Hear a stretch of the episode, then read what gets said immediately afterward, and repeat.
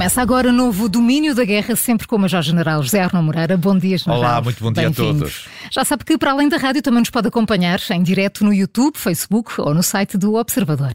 Depois do silêncio operacional, a Ucrânia veio finalmente reconhecer que a contraofensiva tinha começado. Eh, General, que balanço podemos fazer neste momento sobre esta que é eh, uma operação militar de grande envergadura? É verdade, passou cerca de uma semana e, portanto, eu julgo que já temos alguns elementos interessantes para a nossa análise. O primeiro elemento tem a ver com aquilo que é o território que neste momento a Ucrânia considera já consolidado. Uhum. Uh, terá recuperado cerca de 100 km quadrados. 100 km quadrados não parece um exagero, mas Bakhmut tinha 7 km por 7 km, eram 49 km quadrados, ou seja... E foram meses. Foram meses, foram quase nove meses para conquistar Bakhmut. E, portanto, se numa semana as forças ucranianas já conseguiram recuperar 100 km quadrados de território, eu julgo que é um bom início. Não será aquele início absolutamente espetacular que todos estaríamos à espera, nós neste e momento. Que gostaríamos. E que gostaríamos certamente de ver já as, as, forças da Ucrânia a chegar ao Mar de Azov, mas enfim, isso também são, são desejos que não se configuram de acordo com aquilo que é a dificuldade desta manobra. E porquê é que esta manobra é particularmente difícil? Em primeiro lugar, porque quando foi dinamitada a barragem de Nova Kakovka, todo aquele eixo que estava do lado oeste, que era o eixo que vinha diretamente de Kherson sobre a Crimeia, desapareceu. Desapareceu a, sua, a, a possibilidade da sua utilização. Uhum. Isto é, a, a, Federação Russa conseguiu, com essa manobra, encurtar em cerca de 100 quilómetros a frente de combate. 100 quilómetros é muito quilómetro. E, e portanto, isso permitiu-lhe pegar nas forças que tinha a segurar esse eixo, a proteger esse eixo e a enviá-las para Zaporizhia. Exatamente. E, portanto, quando se quando começa o, o, ataque uh, ucraniano, o ataque ucraniano faz sobre aquilo que é uma frente muito mais curta do que a frente que estava inicialmente prevista. Isto significa que encontrou mais forças e, portanto, em vez de manobras que nós poderíamos eventualmente idealizar, de contornar forças, aproveitar uh, locais que estivessem mal guarnecidos para poder, eh, sobre esses locais, exercer uma penetração e, e, e, e, portanto, projetar forças em profundidade, tudo isso deixou de ser possível. E, a, a, e, as forças ucranianas tiveram que adoptar uma manobra que, do ponto de vista militar, é a mais custosa, que é o ataque frontal. E, portanto, elas estão a enfrentar forças russas posicionadas numa zona que não pode ser contornada e, portanto, têm que ser, uh, uh, uh, têm que ser atacadas do ponto de vista frontal. Ora, os ataques do ponto de vista frontal têm uma consequência imediata, é que o número de baixas e o número de perdas em termos de material é muito grande. E, portanto, é muito natural que logo nestes primeiros dias e, sobretudo, nestes primeiros dias, o número de equipamentos perdidos e de baixas sofridas seja muito grande mas não é grande do lado ucraniano, é lá do, do lado ucraniano e, e do lado da Federação Russa. Porquê? Porque a Federação Russa não pode perder muito terreno. É verdade que ela tem entre a frente de combate e o Mar de Azov um pouco mais de 100 quilómetros. Mas Uh, não é uma distância também muito grande, isto é, começar a perder quilómetros na frente da batalha, isto é, a frente da batalha começar a aproximar-se do Mar de Azov, começa a ser uma manobra muito perigosa para aquilo que são as pretensões da Federação Russa. Pelo que a Federação Russa está a conduzir uma defesa avançada.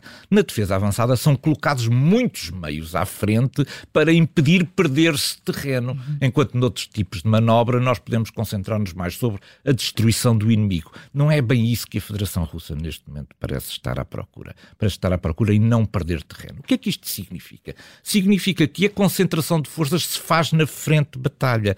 E, portanto, se houver um sucesso ucraniano na, na, na ruptura das linhas da frente de batalha, tem aberto caminho mais fácil depois para uma progressão para sul. No entanto, nós estamos no, no, no início ainda do combate, são, são perspectivas para já interessantes. Uhum. Uh, uh, a situação é muito dinâmica. A Federação Russa continua a procurar realizar contra-ataques contra sobre estas pequenas penetrações que são feitas. De qualquer maneira, 100 km quadrados é, é na, na, primeira semana é, é, é, um valor que devemos registrar.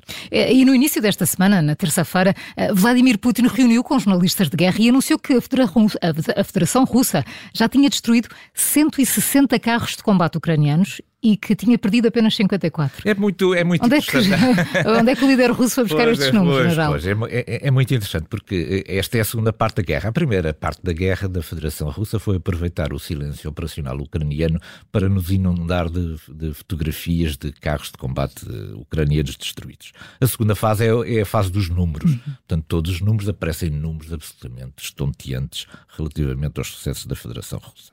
É interessante verificar que há aqui uma relação de 1 para 3 isto é, uh, para tornar mais credíveis estes números, ele avançou com uma relação mágica que existe no, no meio militar de 1 para 3, isto é, quem ataca tem que ter pelo menos três vezes mais forças do que quem defende e provavelmente isso é porque também perderá três vezes mais equipamentos do que aquilo que defende. Portanto, ele arranjou um número simpático aqui que permitisse ter esta relação e pudesse dar alguma credibilidade. E não é um número números. redondo, é 54. É, é, exatamente.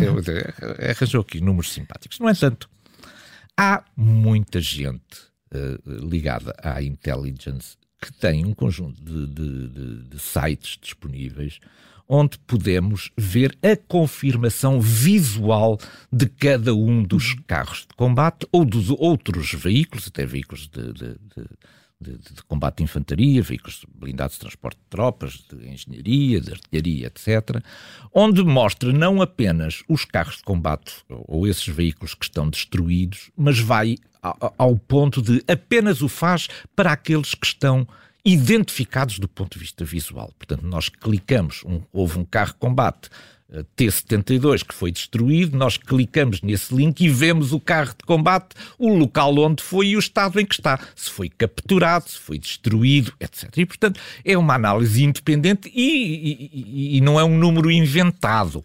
Ora, o que é que nós temos uh, como atualização desse site? Que até ao momento foram perdidos pela Ucrânia dois Leopard do modelo A4 e três Leopard do modelo A6. Para além disto, foram perdidos também 17 veículos de combate de infantaria Bradley e dois AMX-10 eh, fornecidos pela, pela, pela França.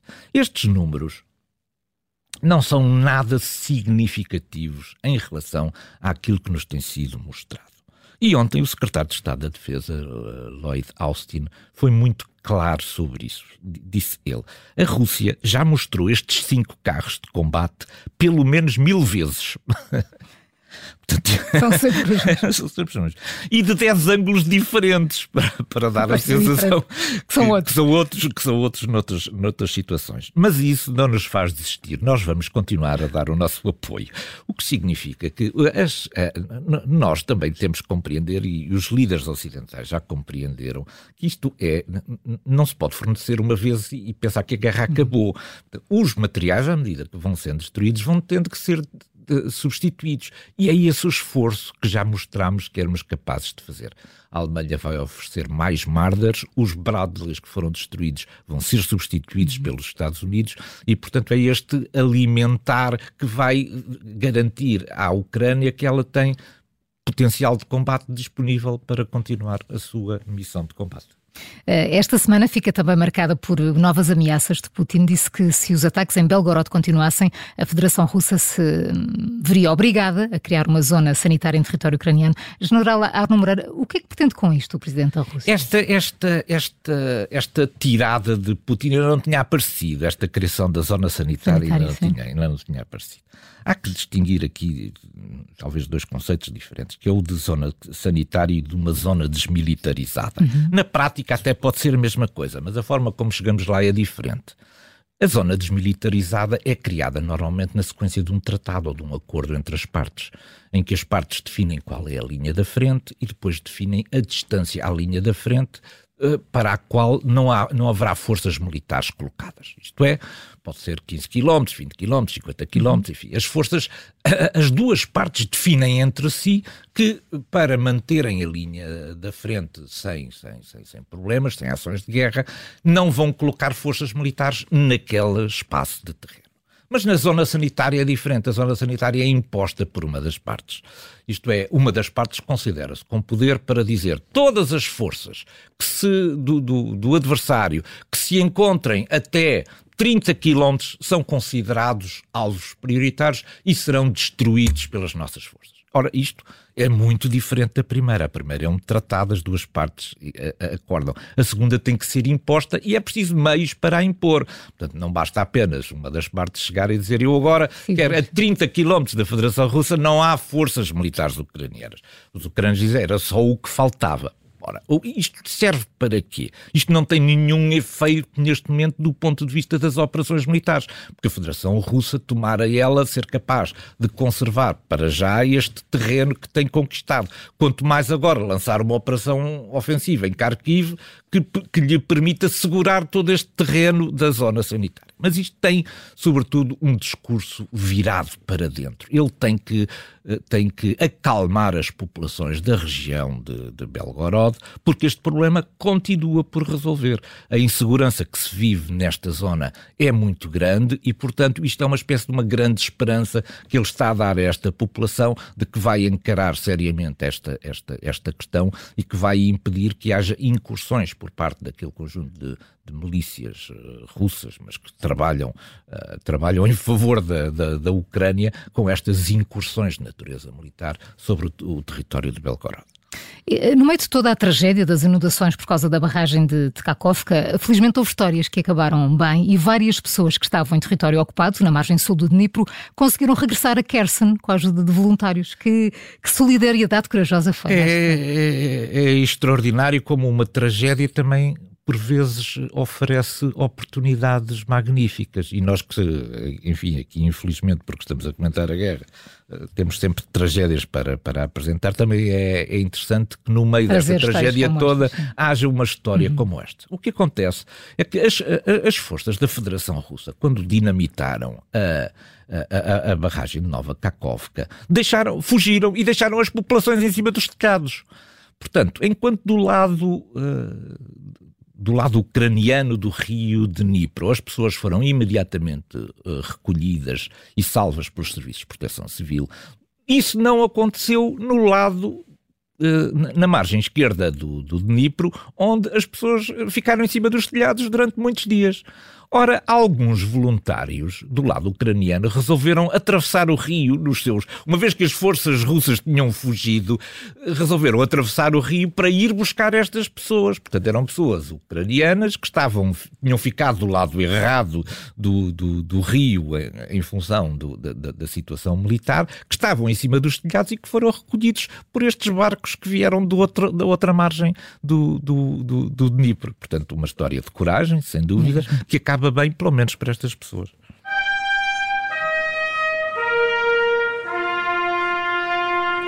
Entretanto, o presidente bielorrusso Lukashenko convocou um conjunto de jornalistas para anunciar que estava prestes a receber as armas nucleares táticas prometidas eh, pela, pela Rússia e até ameaçou usá-las contra quem invadisse a Bielorrússia. Este, eh, ele é mesmo dono destas armas ou, ou, estamos perante uma verdadeira cortina de fumo? É, bom, é, há duas coisas que, que Lukashenko parece não saber. Primeiro é que ele não é dono das armas e o segundo é que ele também já não é dono da Bielorrússia. Há dois aspectos aqui que são importantes e isto tem a ver também com esta situação das armas, deste conjunto de armas. Primeiro, eu tenho uma dúvida, tenho aqui uma grande dúvida, se, se na verdade a Federação Russa vai vai, vai colocar ogivas nucleares lá. Porque uma coisa é, é colocar os, os meios de lançamento quer a parte da, do, do, dos meios aéreos que, que permitem lançar esses, esses, quer eh, os mísseis balísticos que o permitem fazer. Isso é visível, é aquela parte que é visível, que pode ser mostrada nas fotografias. Se do lado de dentro vai haver ogivas nucleares, isso é que eu também já não sei e teremos uhum. que esperar por melhores eh, confirmações. Ele vai receber pelo menos ali um conjunto de coisas que pode mostrar para, para a imprensa. Simplesmente ele não recebe os códigos. Porquê é que ele não recebe os códigos? Não recebe os códigos por, por causa do, do, de um tratado já relativamente antigo, que é o Tratado de Não Proliferação Nuclear. Estados Unidos, basicamente, os Estados Unidos e a Rússia comprometeram-se em uh, não, uh, to, não, não criar novos Estados nucleares à volta do mundo e, portanto, não fornecer uh, equipamentos que permitam tornar de repente um Estado autónomo num novo Estado nuclear. Ora, os Estados Unidos têm eh, sistemas destes instalados em vários países europeus. Simplesmente não forneceram os códigos, isto é, os países europeus não são autónomos na utilização destes equipamentos nucleares. E aqui também acontece a mesma coisa. A Rússia apenas desloca os seus, não são os de Lukashenko, são os seus meios nucleares para território da Bielorrússia, mas não fornece os códigos. Portanto, a, a, a Bielorrússia não é dona destas armas e não tem Nem nenhuma maneira, não tem autonomia nenhuma para as poder utilizar. Interessa também aqui verificar porque é que a Rússia faz isto. Porque isto é, é, é, uma, é uma manobra que vamos, vamos uhum. seguir. Posso estar engano, enganado, também me engano muitas vezes, mas eu já estou a ver este, já estou a ver este filme, já estou a ver esta cena, esta cena. Porquê é que estas armas foram para, uh, foram para a Bielorrússia nesta altura? Por causa da Cimeira de Vilnius. A Cimeira de Vilnius é na Lituânia. Fica muito perto da fronteira com a Bielorrússia. E, portanto, a necessidade de ter estes, estas armas nucleares apontadas a Vilnius. Uh, operacionais antes da Cimeira de Vilnius, que é agora 10 e 11, 11 e 12 de, de, de, de, julho, coincide exatamente com este timing da colocação. Porquê? Porque agora o que vai acontecer nas televisões russas é que todas aquelas pessoas que são convidadas para dar a sua opinião de forma como nos devem destruir a nós os ocidentais vão dizer há aqui uma belíssima oportunidade. Então temos os líderes mundiais, os líderes mundiais estão todos ali em Vilnius reunidos na mesma sala e nós temos todas as armas táticas nucleares disponíveis do lado de cá e portanto vamos utilizá-los e acabar em resolver este problema. E Putin vai aparecer e dizer: Não, eu sou um homem responsável. Eu tive a oportunidade de o fazer, de o fazer mas não fiz. Mas não mas escolhi fiz. não fazer. Escolhi não fazer. Portanto, esta é a primeira manobra que vai acontecer. A segunda manobra também é interessante. A segunda manobra tem a ver com a deposição de Lukashenko. O problema é que Lukashenko é a figura mais fraca de toda esta aliança e de toda esta concepção geoestratégica da Federação. Se Lukashenko cair, vai haver aqui um problema. Ora, deixa de haver um problema se houver armas nucleares da Rússia em território da Bielorrússia. Porque a Federação Russa vai dizer o seguinte: existe o perigo destas armas passarem para a mão de grupos terroristas. Há aqui uma questão de segurança nuclear que importa fazer e, portanto, a Federação Russa considera-se no direito de colocar forças militares no território da Bielorrússia para que estas armas não caiam nas mãos erradas. Portanto, esta é uma estratégia. Eu posso estar enganado, mas eu estou a ver, eu estou a ver este filme, eu estou a ver este filme com muita clareza. E isto já tem a ver com a sucessão de Lukashenko, garantir que existe uma boa desculpa internacional para as forças russas tomarem conta da Bielorrússia no caso de haver um desaparecimento súbito de Lukashenko.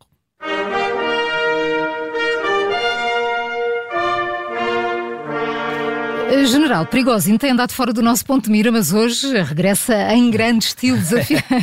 é verdade, desafiando é mais uma vez o Ministério da Defesa e, eh, e, avisando que os soldados da Wagner não vão obedecer à diretiva para que todos os corpos de, de voluntários assinem um contrato com o Ministério da Defesa. General, vão ou não assinar? Ele regressa e regressa realmente em grande estilo. E regressa em grande estilo porque Prigogine está neste momento numa posição relativamente frágil. E eu explico porquê ele era uma, tinha uma posição predominante, fundamental para assegurar a vitória de Bakhmut. Simplesmente isso já passou, isso já é parte do passado. E, portanto, ninguém podia tocar em Prigogine enquanto Bakhmut não fosse conquistada. Agora que está. A partir do momento em que está conquistada e que as forças de Prigogine foram substituídas por forças da, da, do Ministério da Defesa russa, Prigogine perdeu o valor que tinha perdeu o valor também e ele sente isso, que do ponto de vista político a sua posição é mais frágil. Ora, o Ministério da Defesa, que sabe muito bem ler estas questões também das fragilidades, entendeu que este era o momento adequado para, para, para colocar Prigogine numa posição muito difícil. Qual é o racional do, do, Ministério da Defesa russa é que não pode haver combatentes na frente. Só descobriu isto 14 ou 15 meses depois. não pode haver combatentes na frente que não estejam, de alguma maneira, ligados aos sistemas de proteção social para o caso de ser necessário pagar indemnizações, uh, recuperação através de tratamentos, etc., todos estes combatentes. Ora, isto não acontecia, porque não havia nenhuma ligação formal entre estes grupos de voluntários e o Ministério da Defesa. Uhum. Portanto, o Ministério da Defesa encarregou-se de, nesta fase de fraqueza de Prigogine, em que Prigogine já não é um elemento fundamental e necessário, de encontrar aqui um através de um decreto, uma forma de ainda tornar Prigogine, colocá-lo numa posição ainda, ainda mais, mais, frágil. mais frágil. Uhum. E, portanto, obriga a que até ao dia 1 de julho, nós estamos muito longe, vamos ver o que é que acontece até lá, teremos certamente oportunidade depois de comentar isto, até ao dia 1 de julho, todos os, os grupos voluntários têm que assinar um contrato com o Ministério da Defesa. Isto significa o quê? significa que o vínculo que existia entre os combatentes da Wagner e Prigogine fica agora interrompido pelo vínculo que liga os combatentes ao Ministério da Defesa. Isto é, de alguma maneira, Prigogine acaba por também perder o controle sobre aquilo que era a sua grande arma. Prigogine, até agora, era o homem também que sustentava as suas ambições de natureza política na Federação Russa através do facto de dispor de um exército uhum. que obedecia inteiramente às é suas ordens e que estava disponível para morrer em nome dele e em nome da Federação Russa. Ora, a partir do momento em que estes soldados ganham outros vínculos ao Ministério da Defesa, também diminui consideravelmente aquilo que é o poder de Prigogine. Portanto, vamos esperar agora pelo dia 1 para ver se eles assinam ou se não assinam pelo Ministério da Defesa e em que posição eh, fica uh, Prigogine. General Moreira, muito obrigada por mais um Domínio da Guerra. Foi um prazer. Estamos sempre de ter connosco. Ah, Até obrigado. sexta, muito obrigada. Um bom fim de semana para todos.